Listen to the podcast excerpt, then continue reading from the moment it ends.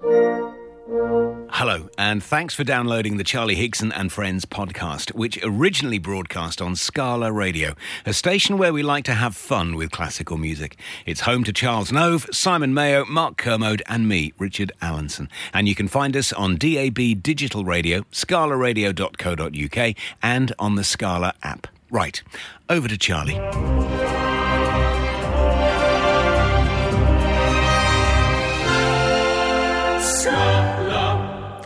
I'm Charlie Higson, and welcome to another edition of Charlie Higson and Friends. My friend today is someone I've known for about 30 years. He's an actor, a comedian, a competitive dad, an eco warrior, and sometime prog rock genius. It is Simon Day. Hello, Charlie, old friend. Hello, Simon, old chum. it's great to have you on the show, and as, as you know, this is a, a classical music station. Yes. So, w- when were you first aware that there was such a thing as classical music, a type of music that wasn't Well, my dad music? was obsessed with classical music, Right. Especially the more strident stuff. Like Uh, what? Uh, I've Mahler. I mean, anything you know, crashing and Big and heavy. big and heavy, and of course he liked all the sort of military themes, Dam Busters, and all those sorts of things. But so Mili- being military, rebel, military marching bands. No, he wouldn't go that far, but but, but he, he he did love classical music, and uh, so being a rebel, I was like, I don't like this. Did he try and get you into it? Did he play? He, he sort of did, yeah. But I remember I would look through his record covers because you know they were Yeah. more visual, and they were lot of them are really boring. Just a picture of a man or a, a baton in his hand. But Peter and the Wolf, you see, I remember once he told me all about that, and, and I sort of got quite into Right. that. Well, Peter and the Wolf was one of those classic things. It's probably not as as popular these days. That that that was sort of designed to get children into listening to classical music. And and yeah, again, I I think my father played it to me. I think I even went to see a concert of it. Um, for those of you who don't know Peter and the Wolf, it's a piece uh, by Prokofiev that has narration. yes, And interesting people have narrated it over the years. People, the, probably the most best known one is the David Bowie one. Really, Yes, David Bowie's done one. Uh, Sophia Loren, wow, um, Lenny Henry. oh my gosh, Yeah, I don't suppose you remember who would have narrated the one. Mine would have been early, you know, early Yeah. seventies. But I I mean, I- I, I, I didn't know. I'd forgotten that it had the narration, which is obviously what drew me into it. There were words rather than Yes, and the narrator sort of says, "Oh, and uh, this is the wolf, and it's represented by the the the uh, the double basses playing this That's melody." right, yeah, and so yeah, it's a way of sort of breaking down classical music. And, and and Simon, your father used to play you that.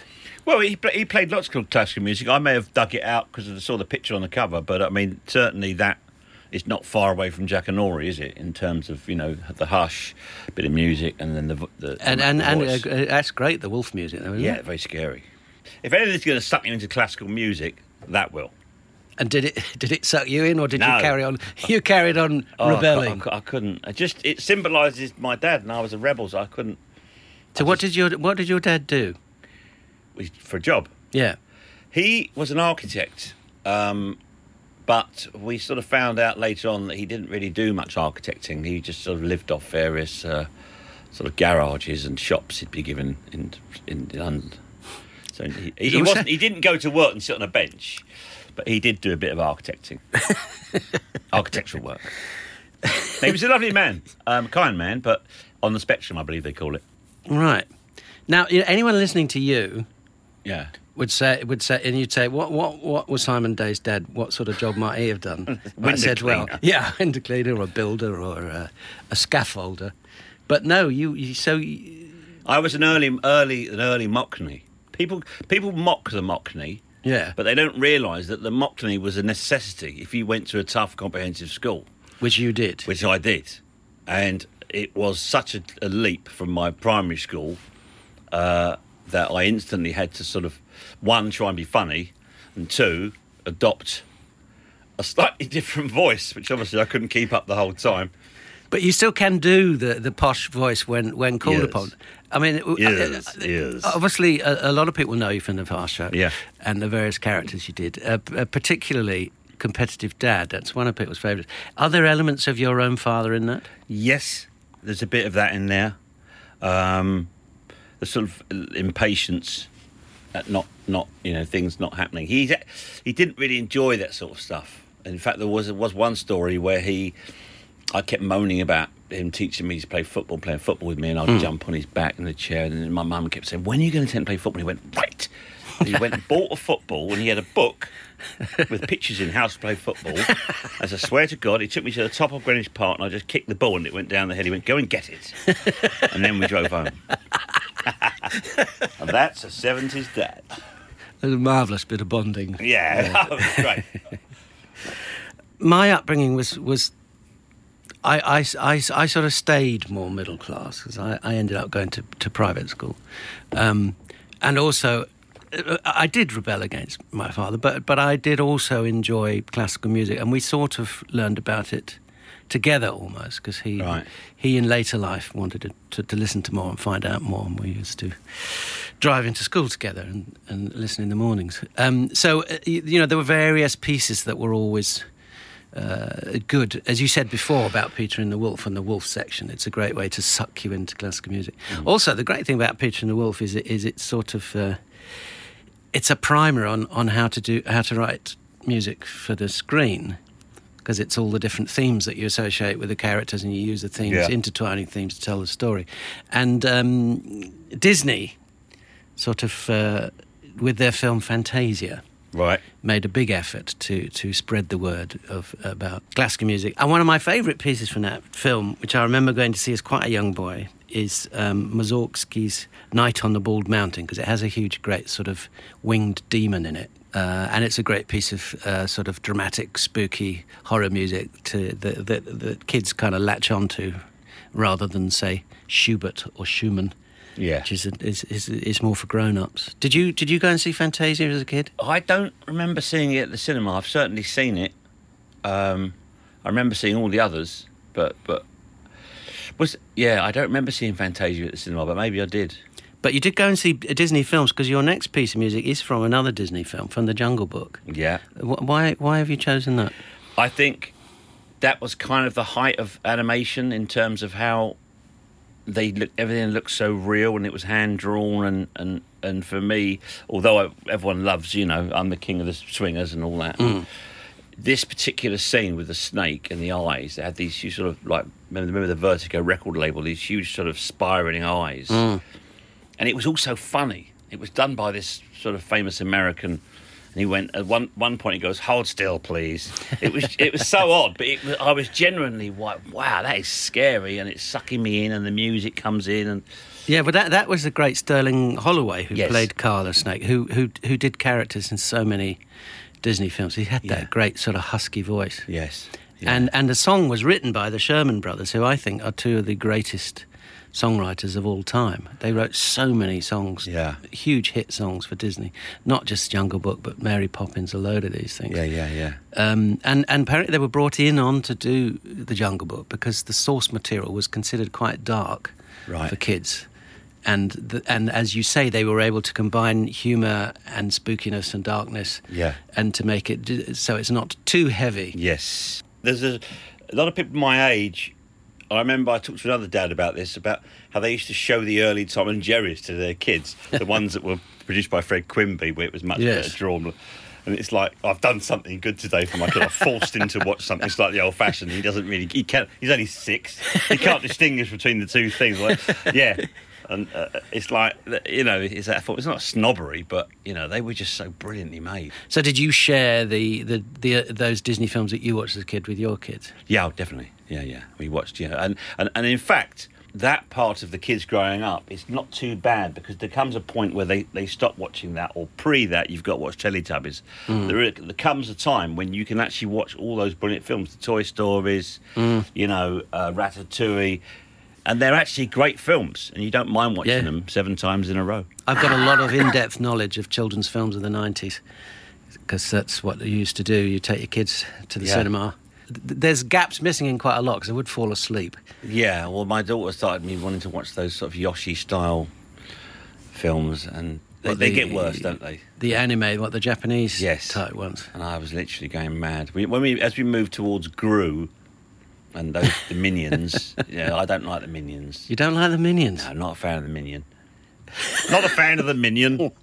I mean, the interesting thing about about the Jungle Book is is today it would be probably accused of cultural appropriation. You know, Well, It didn't it? it I, was- I watched the one, um, the recent one, which had Idris Elba doing the voiceover, and and who's a brilliant actor, as we know, and it's a real art that that uh, voiceover because he's just not very good. no, but I'm just, no, you know what I mean. It's like it's it's um Well, it's a tricky thing, you know. It's There's, a reason why that there's a lot of people who do a lot of voices in in animated films. They kind of get it. yeah, and I'm sure there was a bit with the snake Well, I the whole family were there, and I went, oh god, they've ruined this scene. It's probably one of the best scenes ever. I mean, there's nothing like that. It's not scary. He hasn't got spirals in his eyes or anything. I'm sure I did that. I'm sure I did. But yeah, yeah, and and, and obviously in the new version, you know, in the original Disney version, the you know the voice of Mowgli is very much an American American Yes. child. Yes. Uh, there is, and I don't think there's a single. Uh, non-American. Well, there's obviously English, uh, the- the, Tiger with um, the great George Sanders, but the rest of them are all American voices and all American characters, really Yeah, imposed yeah. over it.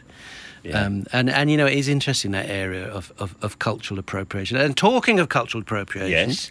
Madame Butterfly by Puccini. And again, you know, is he going to get in trouble? Is Madame Butterfly going to be cancelled because this is an Italian sort of um, Orientalist fantasy about uh, Japan and, and what Japanese music sounds like to Western ears? You know, this whole discussion about what you are and aren't allowed to say and what characters you are and aren't allowed to do. I mean, that's probably, presumably something you've had to contend with because you now you tour a lot doing some of your Yeah. characters, don't you? I, I do, and, and some of the material's so old that it's, I can't do it anymore.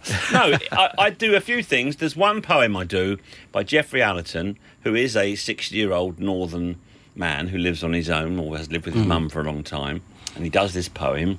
He's describing, he's looking out of a train, and he says, uh, The backs of houses owned by foreigners born here. And the closer you get to London, the more people go quiet. But actually, if you think about it, it, it, that's just how he sees it and how he describes it. It's a re- it's a really tricky thing, isn't it? Yeah. When you when you're doing a character and you're satirizing a Yeah. certain mindset, is to say this isn't me, this is the character, and it's Yeah. about their mindset and how they view things. And it's very difficult for that to be taken. Of course. It's easy to be, for that to be taken out of context, and people saying, "Oh, well, Simon Day's being, you know, he's got these outdated attitudes or whatever." yeah. And the worst thing is being, you know, uh, is Alf Garnett, where he did that. He keeps saying, I did it to show what a horrible person he was, and yet everyone loves it. Have you ever had complaints or walkouts? Never. Nothing. All- All the complaints I've had were not doing Dave Angel. which I'm now doing basically Dave Angel on this next tour for about for, for half the show. Yeah. There's people dressed as Dave Angel and Deal. And I finished, my brother came and he went, I see two blokes dressed as Dave Angel. And they just sort of went off really disconsolate at the end. Hope they didn't throw themselves off a Well, cliff. you know, it's a bit like turning up and not doing your number one hit. Yeah, I know. It's weird, isn't it? It's the But you one do him character now. I don't do. I do do him, Well, do him. but I, I have to change it because global warming's not funny anymore, is it? Christ. Yeah, but you were ahead of the game. I know I was. The polar ice caps are melting. Next film, I'll get I'll get them come up and sticking themselves to me, or throwing paint over me. Charlie Higson and Friends on Scala Radio. You're listening to Charlie Higson and Friends. I'm Charlie Higson, and my friend is Simon Day. So, Simon, the next piece of music you would like is a piece of film music. yes, this is from Once Upon a Time in America. Absolutely brilliant film, which must be watched on your own or with a a, a person who understands watching films without moving, staring at phones, eating crisps, getting up, so forth.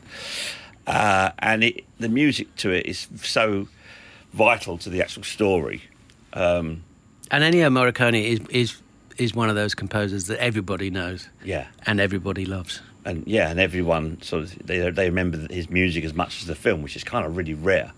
Very few composers have that kind of uh, profile, but uh, this is just it's just such a melancholy, sad bit of music. And it's you know it's an interesting film because it's a sort of European's uh, view of America with the Italian music, um, and interestingly, they're they're not they're not Italian gangsters in the films. Are No, they? they're not. They're, they're Jewish gangsters. They're Jewish gangsters, yeah. It's, it's which is a weird choice for many uh, from Sergio Leone to do it that way. Um, and there's, there was that one bit right at the end where everyone argues what happened to Robert De Niro. Did he jump in the back of the rubbish truck or not? Or did he vanish? You have to see the film. Yeah. uh, well, um, if listeners want to um, call in, let us know what happened to Robert De Niro in that film. You can settle James it Woods for Simon. probably one of his best ever performances, along with Salvador.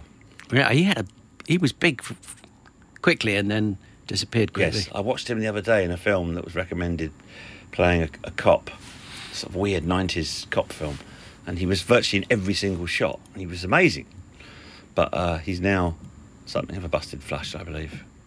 So Simon, we met. It must have been late eighties, early nineties, sometime around there. yeah, then. either we met when you came to see me with Paul, do Tommy Cockles live, or when you were working producing, I think, on Jim and Bob's show, Vic Reeves' show. Uh, I- yeah, it was. It, yeah, it, it's hard to sort of go back and unpick it all. Yeah. But you, you were sort of part of. Uh, you and John. Where did you meet John Thompson? I met John Thompson. I was doing a gig in Birmingham as Tommy Cockles in a sort of horrible pub, and I saw him do his stuff, which was all impressions, which I thought was great. And then he saw me do Tommy Cockles. I mentioned Christopher Walken, which he was, a, you know, he's a mad Christopher Walken fan at that point. And then we just started talking. We just got on really well. You know, very similar sort of senses of humour. We were the great double act that never was. Well, you were a double act though, so you, you, you we were, you were in a Jackpot thing. and Tombola, which is uh, two of us in uh, tight polar necks making funny faces. But you you you did a you did a show together with him and uh, Caroline Aherne, didn't you Are you? bringing that up? We we uh, John had won the Perrier with with Steve Coogan, sort Hmm. of aiding and abetting Steve Coogan's characters. Uh, it was he, but he was very much sort of 80-20. And John, you know, was very sort of put out by the fact that Steve had won the Perrier and he and he'd won it too, but it didn't seem to sort of translate into series offers.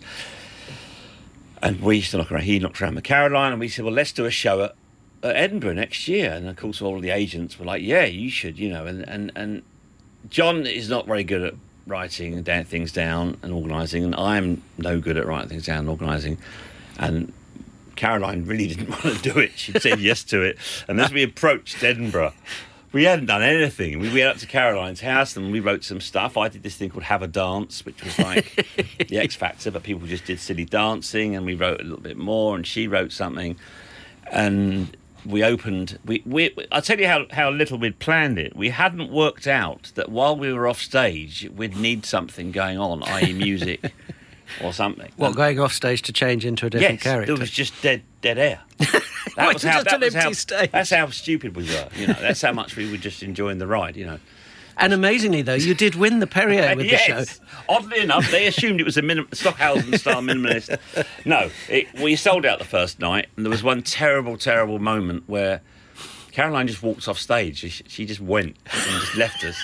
And our old agent, lovely John Wood, there was a bit of music playing, and the whole thing, place was quiet, and he just started clapping, trying to sort of make. Oh, it was just dreadful. And we went sort of sold out, 170, 14, finish.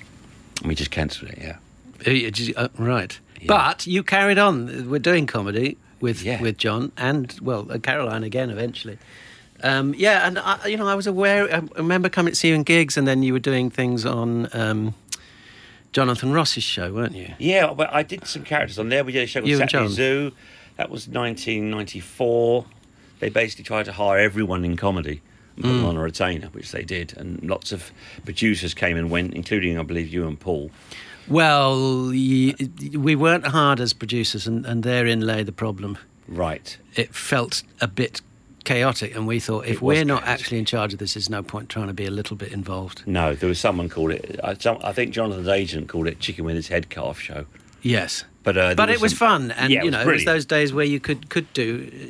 Was, TV You was under a less. sketch with Jean Claude Van Damme and Roland Rivron arriving on a pyramid of vacuum cleaners, and that was the gag. I don't think there was anything more than that. Jean Yeah. Claude Van Damme was just terrified. um, it was live, of course, so that was Yes. even more terrifying. and it was and it was it was the days where there was less scrutiny on television and people were taking more risks. You and John and Caroline were a, among a bunch of people that Paul and I knew that we wanted to use in comedy, and we got the chance on the Fast Show, and we basically just got in people that we thought were funny.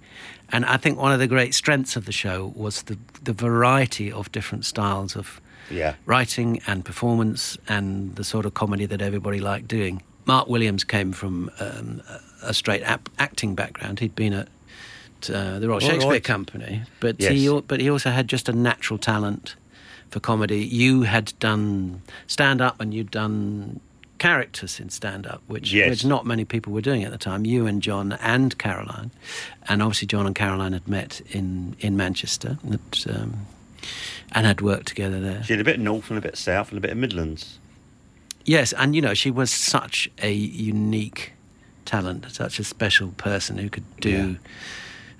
And and you know she, you, were saying before you did the show in Edinburgh where she didn't really sort of write anything. I mean, it, she didn't really write much for the Fast Show, and what she wrote was very very minimalist. Yeah. Apart from the the Janine things, which were slightly longer um, monologues, but she had a real talent for for just pinning an idea down really succinctly and really quickly. Because I remember every time we did a series, her scripts would come in latest, Right. and uh, and she wrote them with um, Craig Cash. Craig Cash, yes, who she also worked with on The Royal Family.